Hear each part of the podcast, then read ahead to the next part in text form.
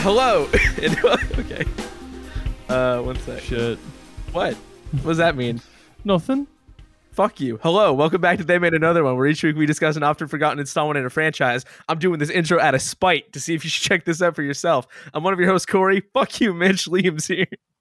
In the words of Charlie, uh, should we say grace? Say a few nice words about God or whatever.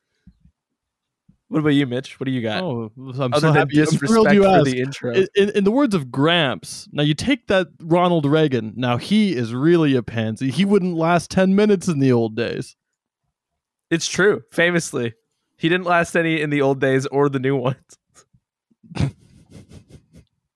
Fucking got his ass, dude. Uh, and in the words of the I don't remember her name, we don't believe in success. Oh, I had that one written down too, Corey. That's that that one, one. was gonna be my one until some others came up, but that was the first one I wrote down where I was like, Yeah. maybe that'll be the one. So, uh, we're talking about House 2, the sequel to House. Not to be confused with like the the the the anti-hero doctor. That's a different house. And not to be confused with uh, the Japanese movie. How Correct. Yeah. Yeah. Not to be Still waiting on a sequel for that one. That would be gas. Um, this is the sequel to a movie that I don't actually know anything about at all. To the point where all I can say here is I'm sure there's a house in it. There is, yeah. Is Yep. it this house? Is it the same house? No. Different house. Okay. Different Um, house. Very so- similar poster. Was it a, Well, was it a house the same house? similar? Like it looks like a similar kind of like American type of house that was built like during the early like part of the last century. You know. was it a bungalow in the first Similar movie, and then maybe this is the second story because they changed houses to one that has like stairs in it? No, the first house definitely had had stairs as well. Uh, Either way, House the Second Story is a great title. it's maybe the best title we've done on the show, just in terms of like pun quality. I think so. There's a reason that everyone makes Electric Boogaloo jokes, but no one Yeah. makes the Second Story jokes because it's just too good. There's The nothing to second joke story- about it. Yeah, it's they got it in one. And I feel like this is a movie that I've actually heard quite a bit about just from people that I know saying, "Hell yeah, dude, that movie's awesome," but never really elaborating on what that meant. Dang, like, Like, who? Uh, I don't hear the about this movie ever. Friend of the show, Ben Meckler, I saw that he gave it a five star on Letterboxd. big House Two guy. He is the only that. House Two guy I know. I'll say that. Well, we all know him, so that's one. Well, yeah, Mitch, do you? No, No, you weren't really. there. No, yeah. Well, we'll figure it out. We'll get there. You'll meet him, and we can rectify that. But, um, yeah. Uh, I've I've definitely just mostly heard from like people on Twitter or like people I'm like friends with online being like, yeah, man, House Two's that that shit. And I was like, okay, sweet. That's why it came to my mind last week when I was put on the spot for about six and a half minutes trying to pick what the movie would be. I just sort of threw that out in the end On the because spot. yeah, for about six and a half minutes I was uh, put on the spot. I, well, we talked about it before the episode started. You said like it came with a great surprise, like it was an ambush, a bushwhack, as Gramps would say. Yeah, no, there was thirty to forty people coming at me from all sides, asking me what movie I wanted to watch, and uh, I needed about six and a half minutes. Um, All right, I'll, I'll let you have it this once. to figure that out, and I just went with it because I remembered the title and I knew people liked it. That was it. Huh. Simple as that. I don't know shit about House One, the first story. Dang, Yeah, dude. so I guess that, that explains why you picked it. bold choice too uh, to me i haven't heard anyone talk about this movie i just i just know the title as well even being um i've seen the first one i'd say i'm a mild fan of it and i see sometimes people talk about that one but um in the horror circles i run in corey with my crew no one no one does talk about house the second story so it seemed like such a wild pick and uh i was down for it i love oh, that's them so funny. picks. Yeah, for Yeah. me, it was not a wild pick at all. I felt fairly assured cool in it. Yeah. what did you feel mitch what did you feel about it Uh, again, I know nothing of this franchise or or um, like really anything. I've never heard anybody speak about this movie. Um, That's I not think true. I've- We've been talking for nine minutes. Yeah, I mean, like, I mean, I watched it like a couple hour ago, hours ago too. I mean, geez, but uh, no, I, I, it's not one that's ever come up. I think I've seen the poster for the first movie, and I kind of was like, "Is this a remake of the Japanese film?" And uh, like, I, I have no idea. But so it's never really been on my radar until now. Um, and that's that. Yeah, the poster, uh, outrageously cool.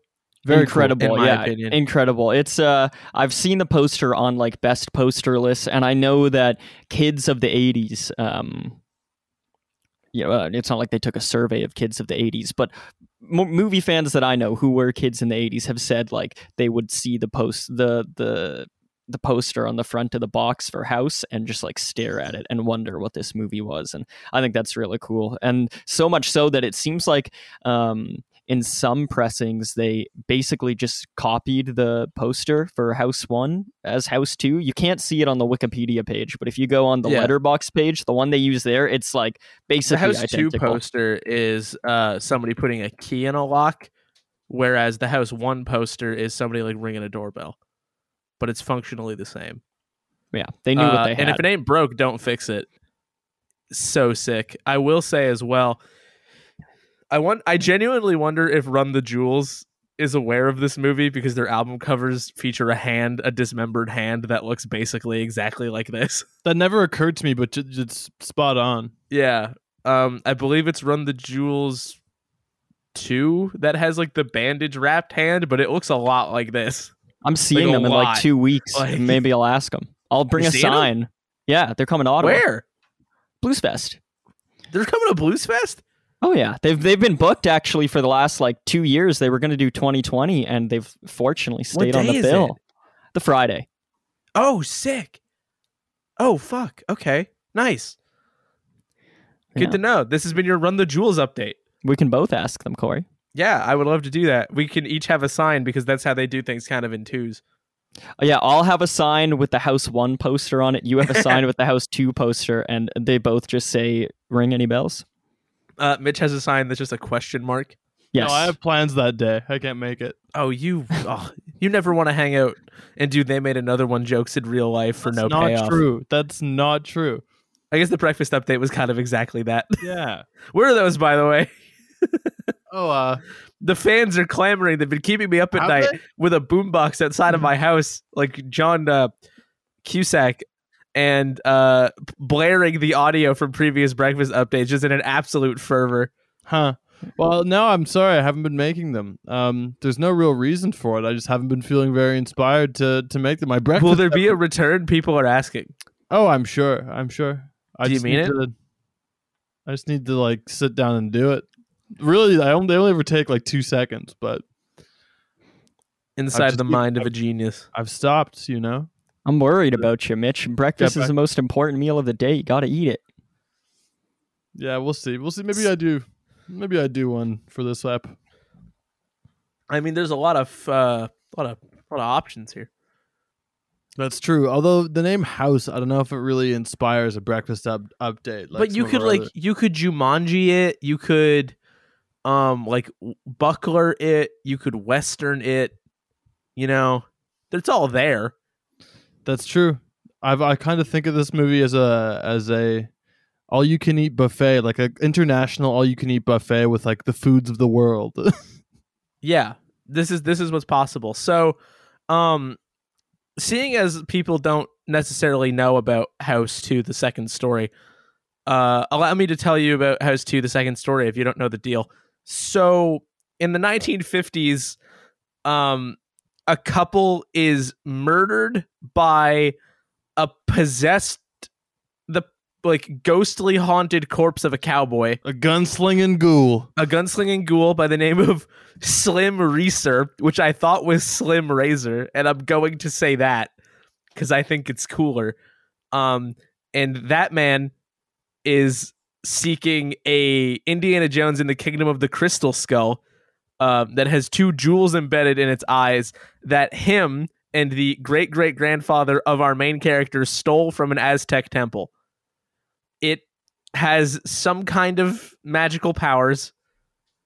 Uh, and then when you cut to the 1980s, we have Jesse and his girlfriend Kate. Jesse, named after his great great grandpa, they move into this big house to the second story house, and they are joined by Charlie and Lana, who are, you know, just you know mixing it up, coming drinking and driving, uh, and so they come over and they're looking around this old big mystical house um to the second story and there is this subplot where Kate is like a music executive.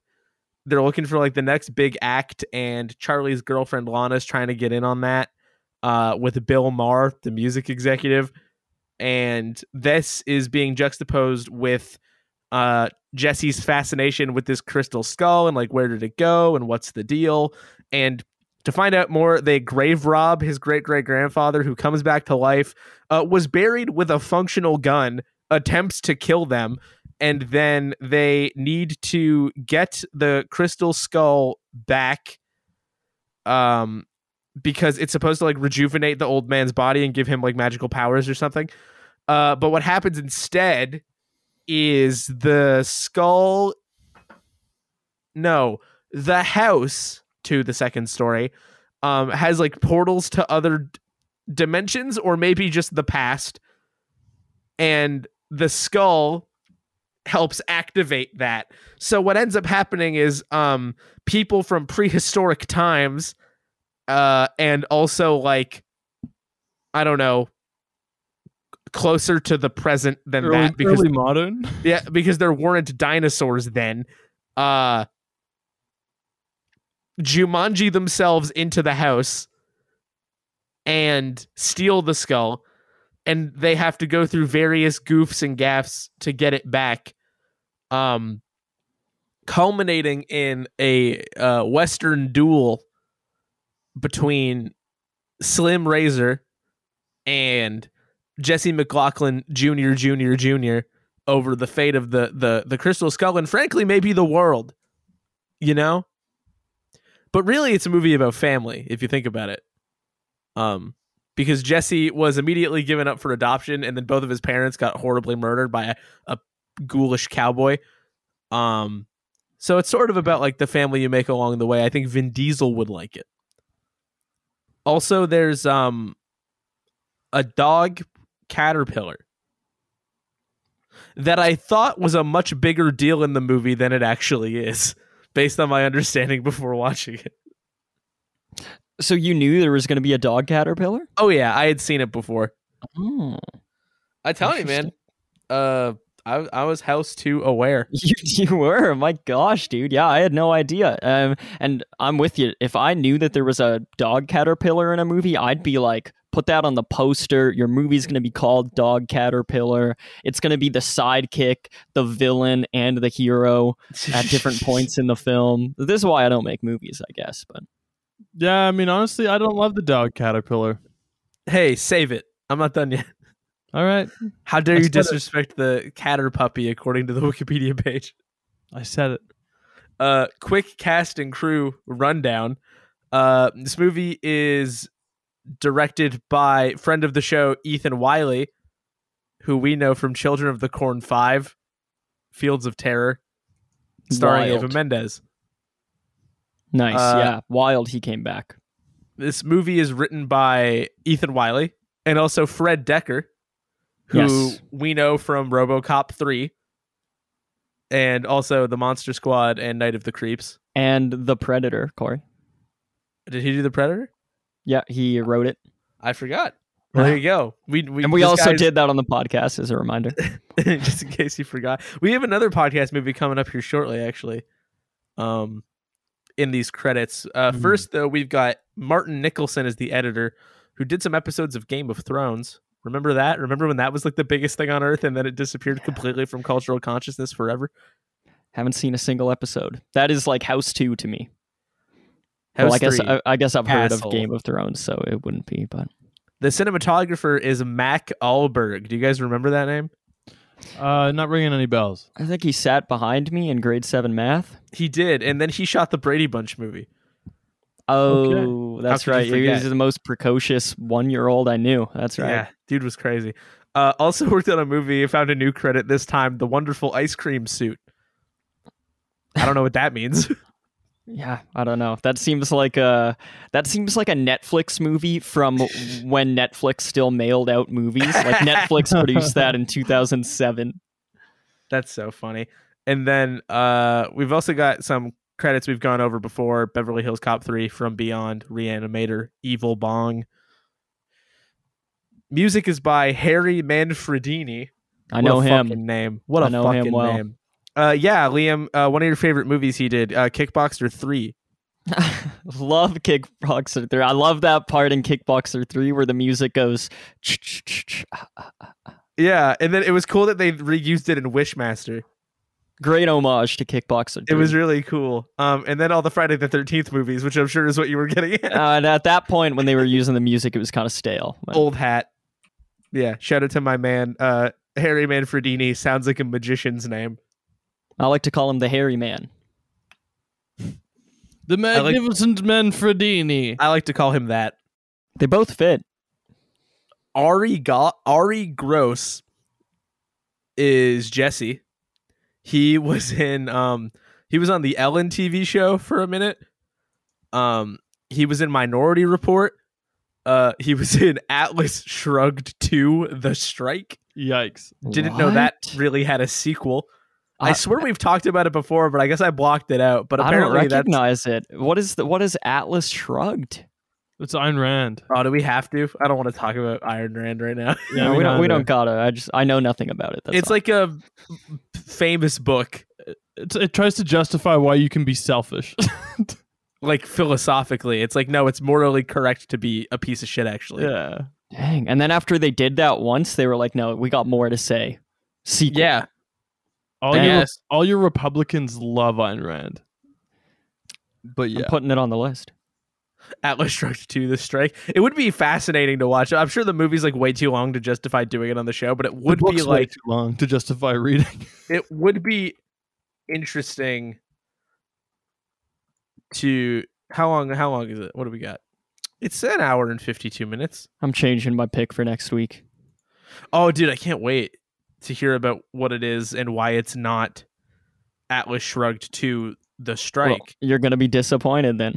With the world's economy on the brink of collapse, Dagny Taggart discovers a possible solution to the global energy crisis. I guess.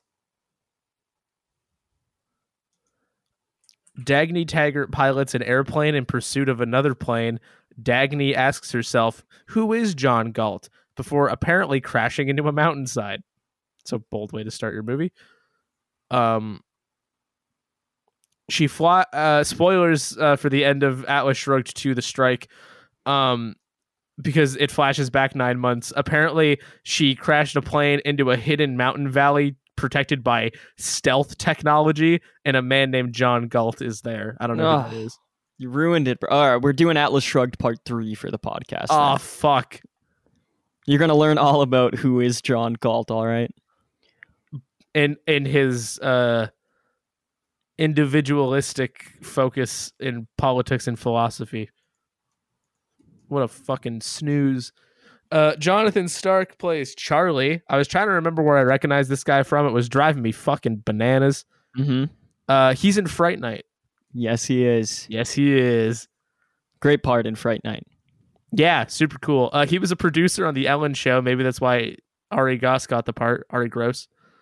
Um he also was a producer on the tel- tel- television show. Jesus, on the TV show, according to Jim. Got any Never really watched that one. no. According to according to James in the house. I, Don't laugh. no, I'm laughing because I went down a rabbit hole googling the cast and crew of Atlas Shrugged three, and it Is is there a third one? Yeah, and it's I, I wa- I wasn't joking, Corey. I, And it- it's I didn't called- even- I didn't even know why there was a second one. It's called Atlas Shrugged Part Three. Who is John Galt? No, You- you're gonna way. learn Oh, wait, are you serious? They already tell you who he is. it stars Laura Regan, who's the daughter of the 19th premier of Nova Scotia. Dang. No, I was seeing if there was a connection there because it seemed plausible, but no. Yeah. Especially with the subject matter, it seemed pl- plausible. You know. Woof. what the fuck? How long is this book? It's really long. I, I ha- I have a copy of it that just like showed up at my classroom like when I was in high school. Like they just like give them away to kids. Um, yeah, and I Are have all a of copy these of it. books the same plot? Or all these movies? This one's also about an economic crisis. Yeah, that's kind of like what it's all Is it, is about. it just using like economic crisis as justification for why individualism is cool actually? yeah, and why you can like serve yourself rather than others. And why uh the bad guy here based on this plot description is the government nationalizing railroads? oh, absolutely, it's a huge libertarian text for sure. Um, motherfuckers. Anyway, I don't know who John Galt is anymore. I didn't realize they made so many of these. Is there four? Fuck it. Not yet. it's not done yet. give it time. I'm sure they're working on it. They had to recast every role in every movie. The Yikes! mark.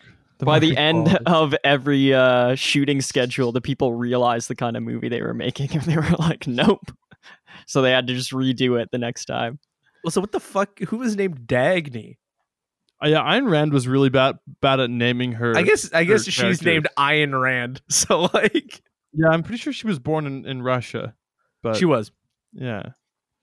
Anyway, I don't want to talk about Atlas Shrugged anymore. Oh I would much rather talk about the Fountainhead. No, I'm just kidding. no, Fountainhead's terrible. Gary Cooper is fucking bullshit. um, what we can talk about is Royal Dano, which is a pretty sick name.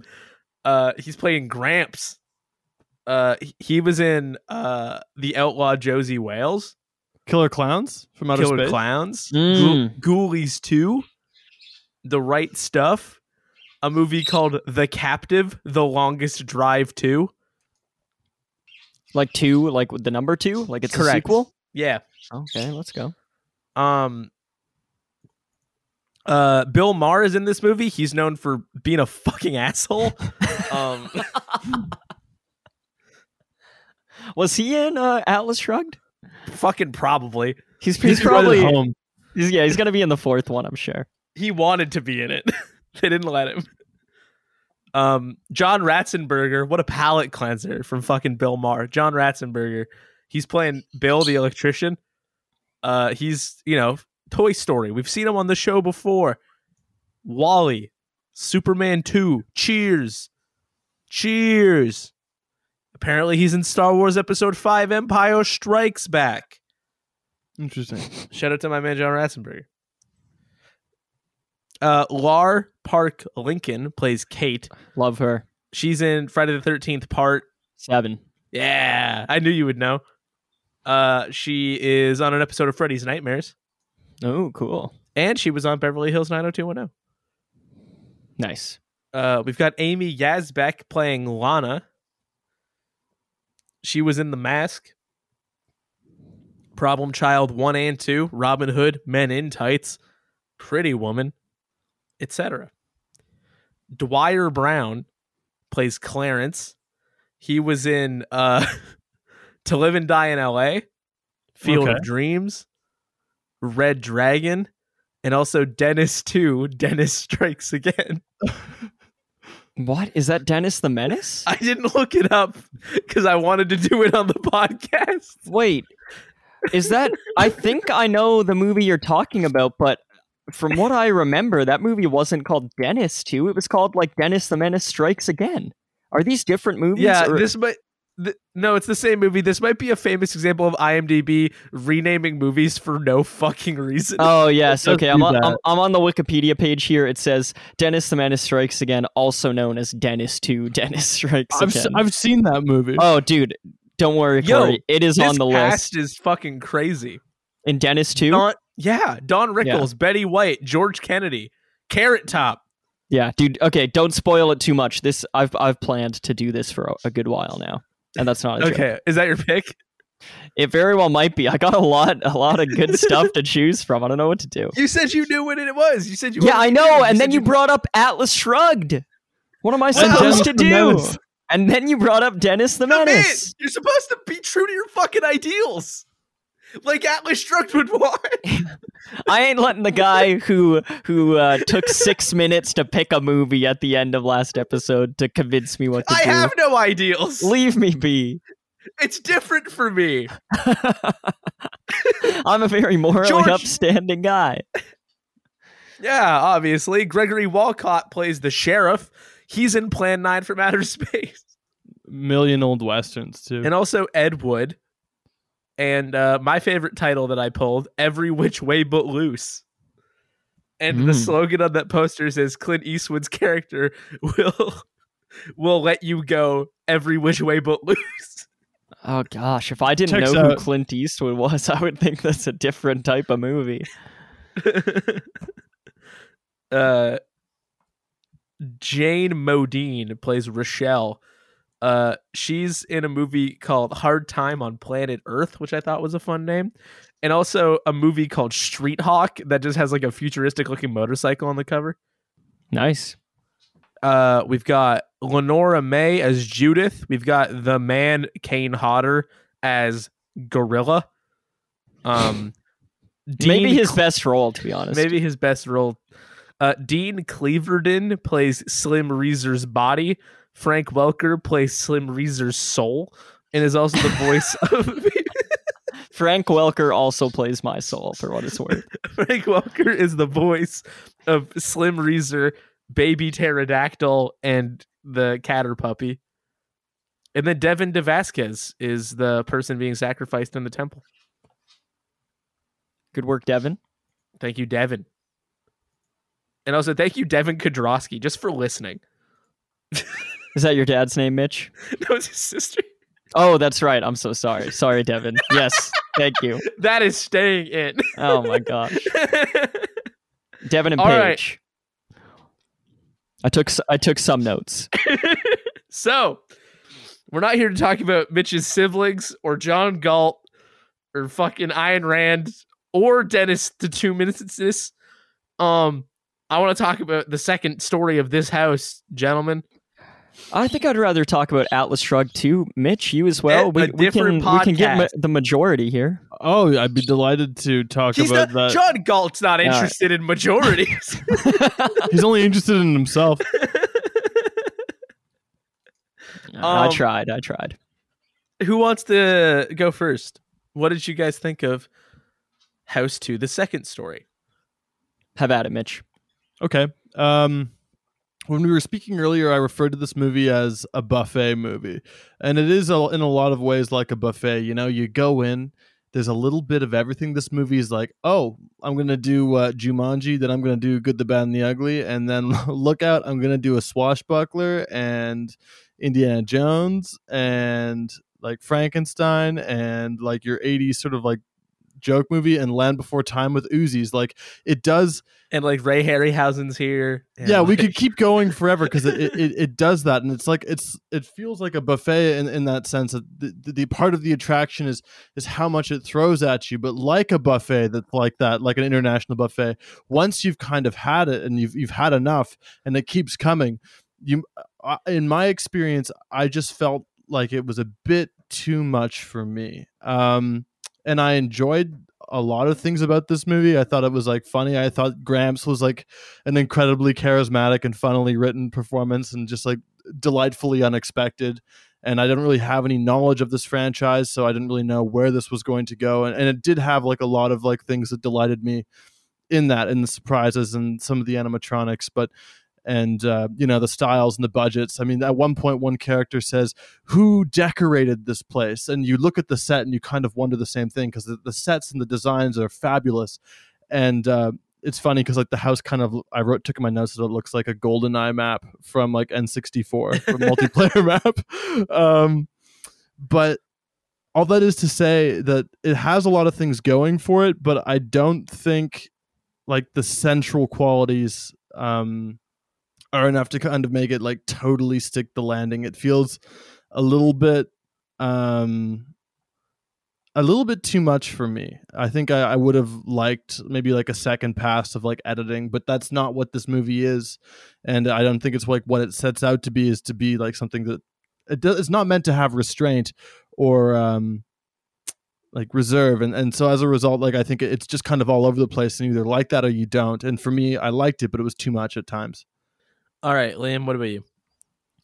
Uh, I'm not too far off from what Mitch thinks, but I come away from the feeling not that it's too much, but actually it's too little. Um, huh But like with with the exact same setup you had, like this movie does have all that stuff, but I felt like it was mm, going so quickly from thing to thing um, and that the actual weight of those things like felt kind of trivial as it was going through that it was like eating a buffet and like not being full after like it just it just didn't settle in my in my stomach. Um i part of it is probably just like a lot of the if you could call them subgenres or like uh themes or what, whatever you would want to say um a lot of it just like kind of isn't really my thing. Like this movie has a whole lot of like adventure fantasy elements in it and then it dips into a bit of like western and swashbuckling like you said mitch. And so like a lot of that stuff as it's going to those places i'm not as super interested in but i do love some movies that have this buffet approach you know some movies that are like uh Pet Sematary. Like i call that movie it's like a slasher movie it's a paranormal movie it's a grief drama it's uh, a living dead movie it's a creature feature like and it goes to all these places and they all just kind of hit for me and they're tied up with uh, this little like thematic um, narrative bow that makes the whole thing feel very fulfilling. And this one didn't have it for me. I thought it would as it was getting going. I really liked the setup. I liked this cold open in the 50s and this uh, big house that I know we're going to take place in. Um, I like the the bit of origin story. I like the Gramps character as well, Mitch. Um, I like some of the animatronics here. Some of the stop motion effects are really cute, kind of evil deady. So certainly not a movie that I didn't enjoy, but it didn't all come together for me tonally. It it felt a bit too um kiddie. Like it, it kind of felt like a an 80s kids movie that didn't have kids in it. And lord knows i love a lot of kids movies. I mean i gave zathura a 10 out of 10 um, but this feels more like um, sort of just a, uh, a run of the mill kids movie um, made for adults as opposed to an an outstanding kids movie made for kids or an outstanding adult movie made for adults. This one it feels like a sort of um, gateway to horror movie for kids, um, but also I don't think it is. Uh, tied up enough to like um, have the lasting impression that it might have on other people for me. So I was uh, not all the way sold on this movie. It was a fun watch, um, and maybe maybe the franchise is isn't my thing. I want to check out the next installment because I've heard that one is a slasher movie um, that is mostly unrelated but even the first one i watched it probably five years ago and i'm not too into that one either. I think i remember liking it a bit more than this um, because it is a bit more serious and the effects stuck with me more. I'm not sure if this one's lower budget but it felt that way to me. But even that first one is more of like a zany comedy horror and that's just not always my thing. So uh, Hmm. i came away glad I watched this movie, but uh, not. I'm in no rush to return to this one. Yeah, I think I I agree in a way as well. Like with, where I'm not sure if it does too much or too little. I think like like you said, it's a bit kiddie, and I feel like I'd sooner reach for like Fright Night or something if you're looking for like your diet horror than this. But anyway, Corey, what do you think? It's a mean thing to say to Fright Night. I get what he means about Fright Night. I think it's very apt. I get what he means, but it's just like I feel like it's like I don't know. I don't know. Just Don't say that Fright Night is made for kids. don't I'm say an Fright adult. Night's for pussies because I'm 24 years old. And it scared you? yeah, I was horrified. I was peeing my pants in the theater. I was. I was. I was sh- I was shitting in me britches in the theater. you could barely say that. I didn't even know how to say it. I was just laughing at the idea of Corey confessing Well- to shitting his pants. Well, you would know. You were sitting next to me. I know. I mean, maybe you hit it well. I I did nap through some of the movie. Maybe you slipped away and changed. Yeah, that's what I did. Um, it's uh, I had a good time. I had a good time with this movie. It's a lot of fun. Um, I kind of agree with like generally what you guys are saying, where it's like, uh, it's a lot of things, but is it doing all of them the best it could possibly do them? Maybe I don't really know. Probably not. Um, is it a bit of a uh, a hodgepodge? Do I like some aspects of it more than other ones based on that hodgepodge? Yeah, yeah, pretty much. I think some of it works better than others. Some of it's funnier than other parts. No, overall, I had a really good time. In fact, I did uh, DM Ben after five minutes of watching the movie.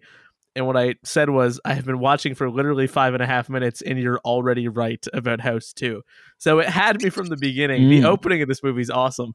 Mhm. Uh, I really like the like old couple gives away the baby, very melodramatic, and then there's like the reveal of a haunted ghoulish cowboy man. Just Yeah, very murdering people. mysterious though. Like he's mostly in shadows. I was so curious as to who the big bad. Like, I, like that beginning was was scarier Oh, than I great, think the rest of the movie ends up being. Yeah, I this is being described as a horror comedy. Can we just not? Can we just not? it's not, it's not 'cause a horror so much movie. else. It's just not a horror movie. Like it just isn't. You know, it's got like I think it was haunted marketed stuff as one. in it, but it's like, but it isn't one. Like we can see that with our eyes, right? Like I think it has elements of horror, but I Uh, I, I- wouldn't I- call it eh. a straight horror movie. But yeah, I would call it a gay one. No, sorry. Um, but uh no i think some yeah some of it was better than others but like i really enjoyed a lot of it um it's a movie that's like built i think to hang out with you know and it just gets up to a bunch of like goofy bits and you just enjoy the increasing absurdity of the bits and the the funny goofs that we're getting up to and the charisma of some of our leads here because i think the performances people are putting on are a really good time and you just sort of vibe with like the fun throwback effects and everything that's going on. No big complaints. It was a really good time. Uh maybe a little there were there were bits where I was a little bit eh on it, but I'm sure like in a crowd you just sort of like riff over those and it's fine. Um but yeah, no, a lot of fun stuff in here for sure. So, so if you messaged Ben five minutes in and said you're right about House Two, it sounds like by the end of it you didn't come away feeling that way because he's huge on this movie. So what was it that eventually had you being like, you know, it's it's it's fun, but it's not it's not big time. Well, I mean, like I don't know, parts of it are big time. It's just the whole thing's not big time. Uh, I think it's just that like some of the the the extended bits drag a bit, and Yeah. I'm like, I see what the bits doing, and like I get it, and it's funny, but I'd like to move on. which Um, bits did you feel dragged? Uh, pterodactyl part. Yeah, absolutely. I'm with you there. Yeah, the first bit was fine, but then the pterodactyl bit, it's like okay, we get it. Um, the eh, that might be like the worst offender off the top of my head. Um, I thought that the buckler sequence was kind of like, eh.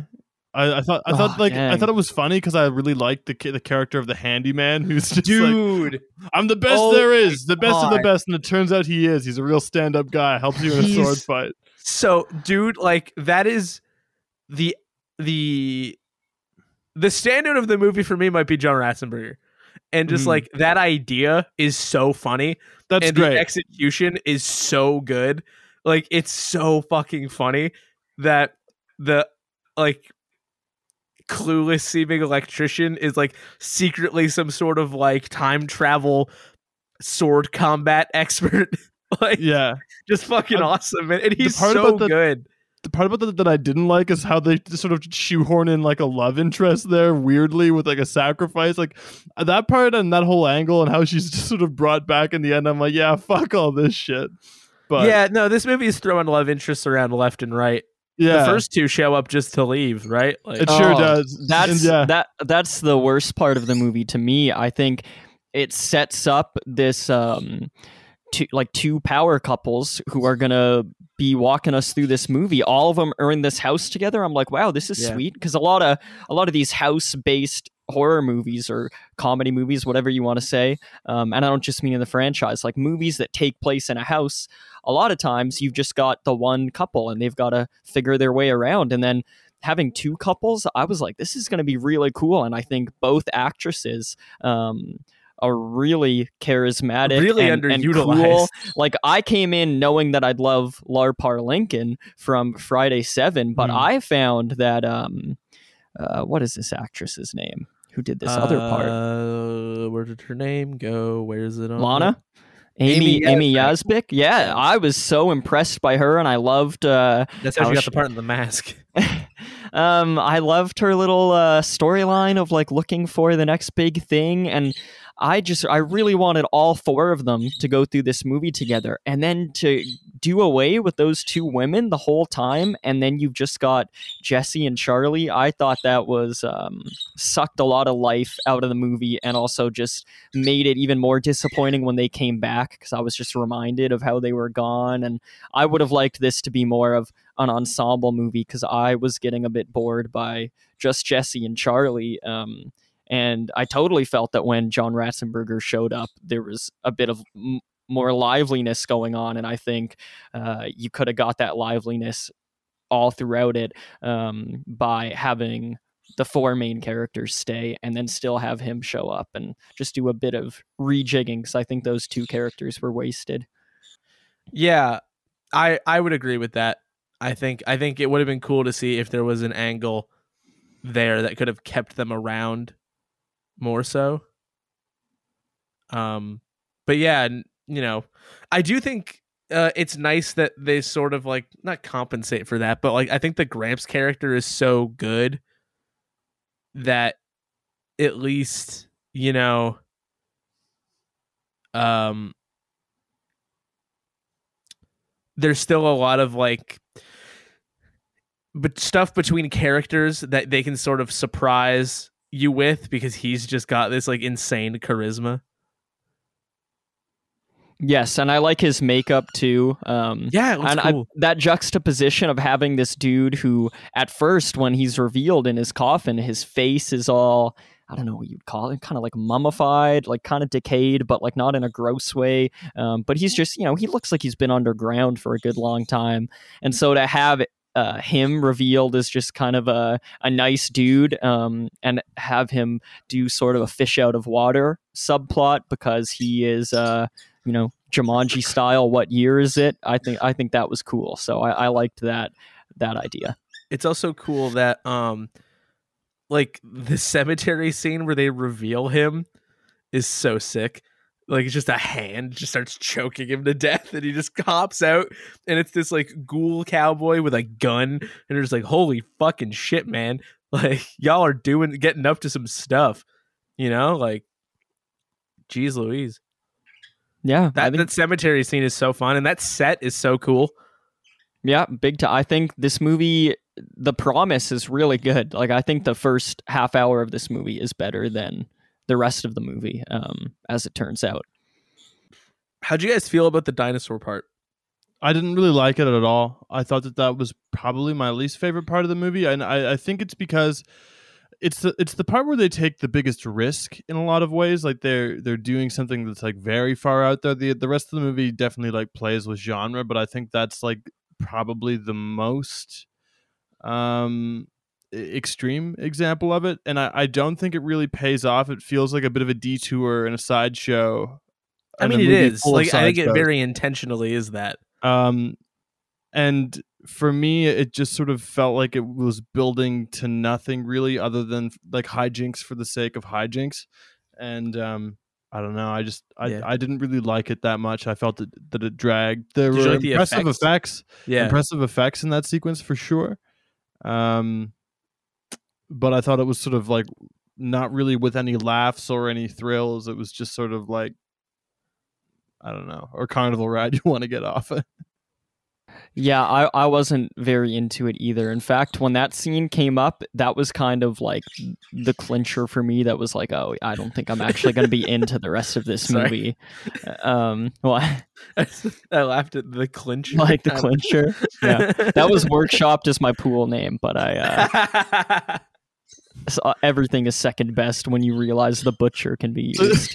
Clincher sounds like the nickname of someone who's known for like smuggling contraband into prisons. yeah, I'll, I'll save. It's still up for grabs. I'll save that n- nickname for it's still uh, up that for person. clinching. That's right. oh, he's clinching. or if I end up being that person, I'll I'll have that nickname. But yes, Uh, have for you now, been to jail? no, no, no. Uh, well, I guess we'll see. I'm still young. Yeah, you, got Um, plenty, you got plenty of time to go to prison if you want. Yeah, once the dinosaur thing showed up, I was just like, this movie is kind of just not that it's going far away from what I thought it would be. It's just that the tone of it, like it's it's just very comedic and goofy, and like it it feels like a like an Ace Ventura movie or something. Yeah. Um, and of course, I I ended up liking Ace Ventura, but that's because it had all this, you know, Jim Carrey comedy and all that stuff. But just it's not. I don't want to see like those set pieces in in this movie. I guess it's just not what I was into. And uh, then the fallout of that, like as we start getting. Um, the the effects you know like the the the old dog caterpillar um it just like cool effect. Weird. It's just my biggest thing with that is like it's cool, it's funny. It's just like, but like, why, why, why?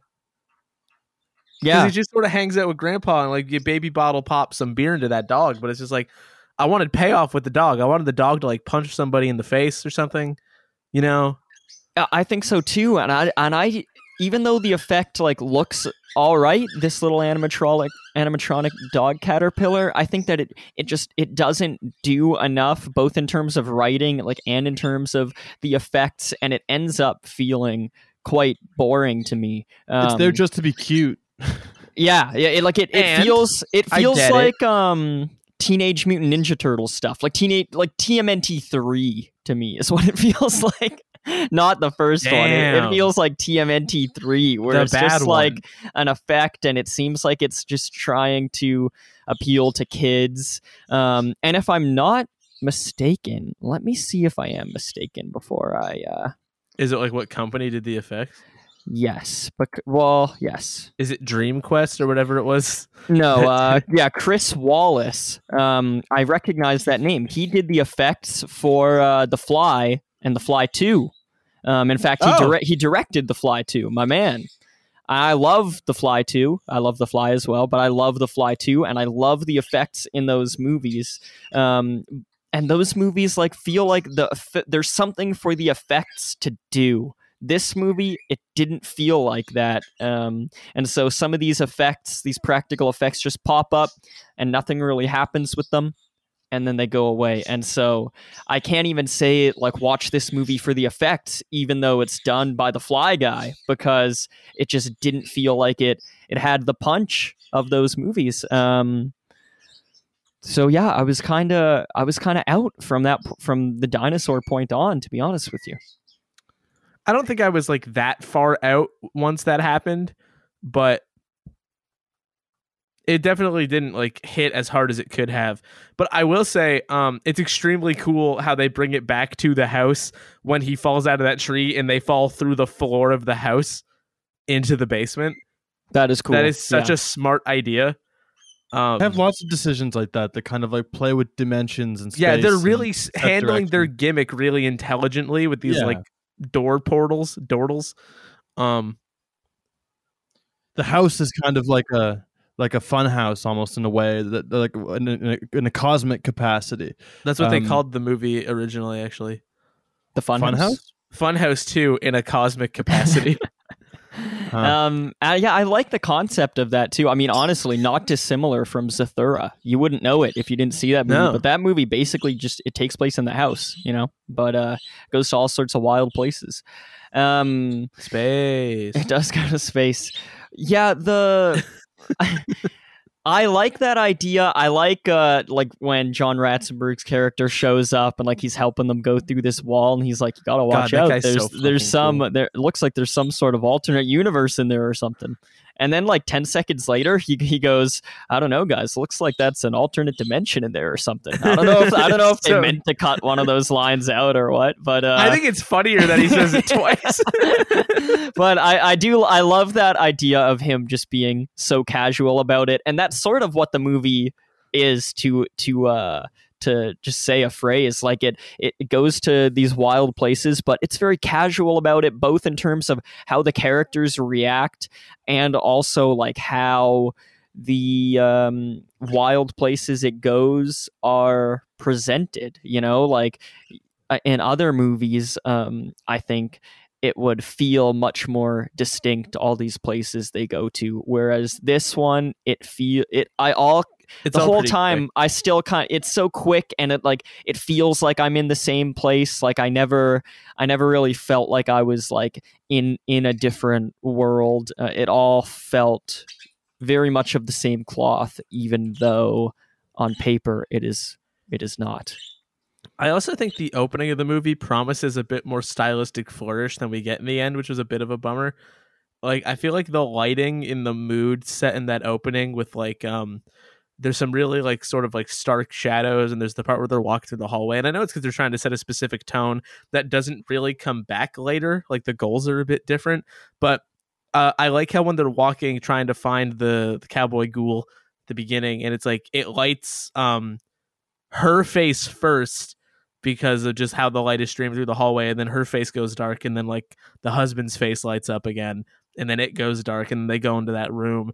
And that's stuff that we get a little bit more like when they have that stained glass window in the main foyer that's got all the like i guess aztec inspired like columns in and stuff. It all looks really neat but i feel like there was a suggestion of like moodiness that never really came back. That's something that i feel like a movie like fright night actually holds on to better generally speaking Yeah, like I- that sort of stylistic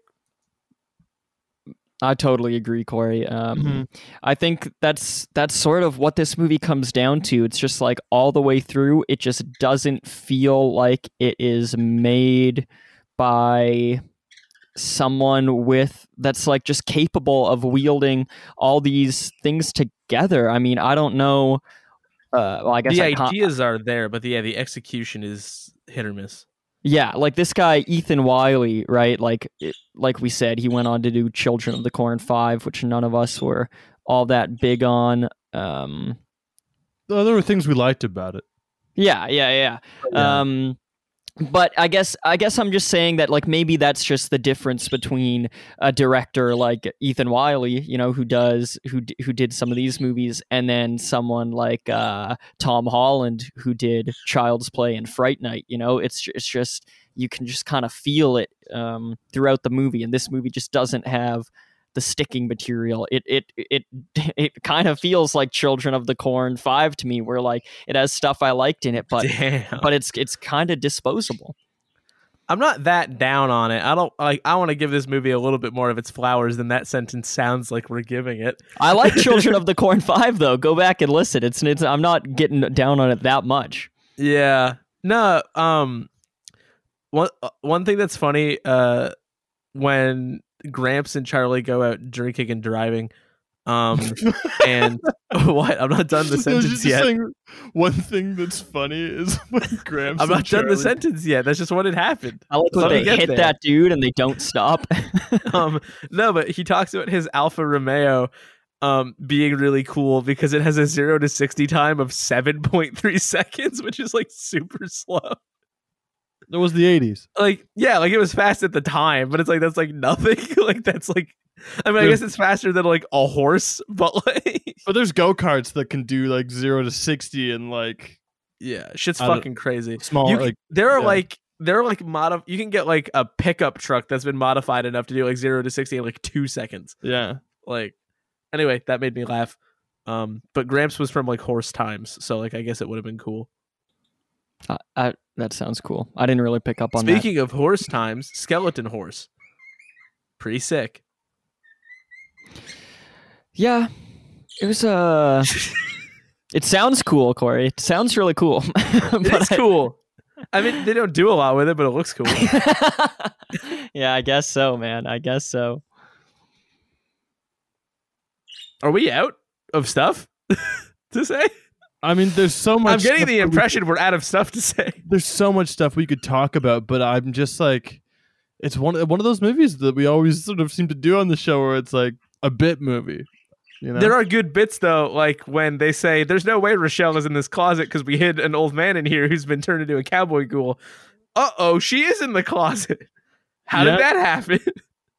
Bill Maher stealing my wife, that motherfucker. it was the Cosmic Funhouse that did it. It was the Cosmic Funhouse that did it. I liked that. That bit was cute. Mm-hmm. You could say that about a lot of the movie. Gramps at the at the Halloween party, fun time. Yeah, trying to talk about a problematic age gap. Yeah, Dude's 170 years old or something. he looks good though. He looks good for his age. he doesn't look a day over like 145. you can talk about robbing the cradle, but they robbed the grave. LMAO. Um, there's your breakfast update. It's you digging a hole oh God. in your yard. Um, I would say people should check it out. It's a fun time. I think, especially if you can watch it with people, you're really going to enjoy it. There's some good bits in here. The effects are really cool, especially the more throwback ones. I think all the performances are good. The production design's fun. There's some cool style moments. The house is neat. John Ratzenberger's based, but like, you know, your mileage may vary depending on how interested in bits and stuff is like um you know, hit or miss, but overall, yeah. Um, my final thoughts would be to listen to Corey's final thoughts, and if they resonate with you, do what he said. Um, because you know, I, f- I feel so bad saying something like uh, there are other movies that do this better because it, it is all it is all subjective. But They for don't all have me, caterpillar, Doug. that's right. Yeah, That's one stop Um, shopping. um, but for me, um, there there are other movies that just that scratch this kitchen sink adventure kid movie bit itch better. Huh? Um, Bitch? Bittich? Huh? bit Pardon? itch. There's a there's another extra I in there. Bit itch. Bit itch is my favorite flying game that wizards play. I, I like to cook with bittich, but I find once you put it in the pan, it all just sort of wilts right down, and you put so much in, and there's like I don't know no- what joke you're making. What is this? I'm talking about spinach. Spinach. Spinach. I genuinely didn't know. I was really I was really confused. Spinach. So you just, so you just cut the man in the middle to be like, "Yo, let me know." I wanted to know what he was talking about. I wanted to enjoy the bit too, So now are you gonna let him continue or what? if he wants. Yeah. Yeah. So my final thoughts is you should never follow and do anything that Corey says. So I'm playing against Liam. Um, never do anything Corey says. I'll repeat myself just so it's it's very clear. Um, yeah, Wow, that's okay. that's all I'm gonna say. I, I don't care what you do as long as it's not what Corey says. Yeah, Because Mitch has given you no suggestions. You're you're on your own from that point. don't do anything I wouldn't do. Or that I would do. That's right. Pretty wide margin. Do what Liam would do. So Liam, Yeah. last week, uh, when I had about 80 minutes or so to try to pick a movie, Yeah. um, that process ended with you saying that you thought you knew what I was going to say, which was famously not House 2, the second story, and that you were going to pick it. Is that correct? Is that a fair assessment? I'm pretty sure it's correct. Is that part in the episode in normal speed or is that in the fast forwarded bit? Will people have to slow it down 600% to hear that part? It's more than 600. We just I just slow down a lot. Uh I think it's in it. But if it's not, listener, that's what happened. Yes, yeah. Is- Corey, Co- well, yeah. So Corey, when it was his pick, he was struggling, which already surprised me because I thought, I really thought he would be locked and loaded with what I planned to pick, and that wasn't the case. And then he ended up with House 2, which was not what I was going to pick. Um, and so but now Cor- you have to you have to really pay this one off. I guess I do. I guess I can't shrug Atlas at this point, right? And I can't. Were you actually I can't gonna do that? again? Hell no. Fuck. Thank God. I'm here nervous. No, no, no. It's on the.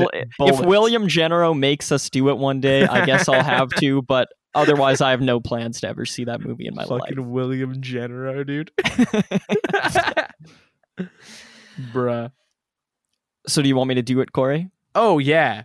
Have you had any epiphanies over the week where you're like, "Oh, that must be what he was talking about"? No, I still have absolutely no fucking idea. What about you, Mitch? Do you have any idea where where my brain was, where my head's at? Oh, I, I, I never do. Um, Okay. So where my head is at is that uh unlike Corey, I have uh planned out the end of our season um, and the way it's going to work here. And this is my last pick. That sounded mean, Corey. It, it, it, it wasn't meant to be as mean. I mean, I didn't do that, and you did, so it is unlike me. I guess so. It's a factually correct statement, sometimes, sometimes facts can be mean, though. Um, but I, I did. That's I the ca- way of the road, baby. That's life.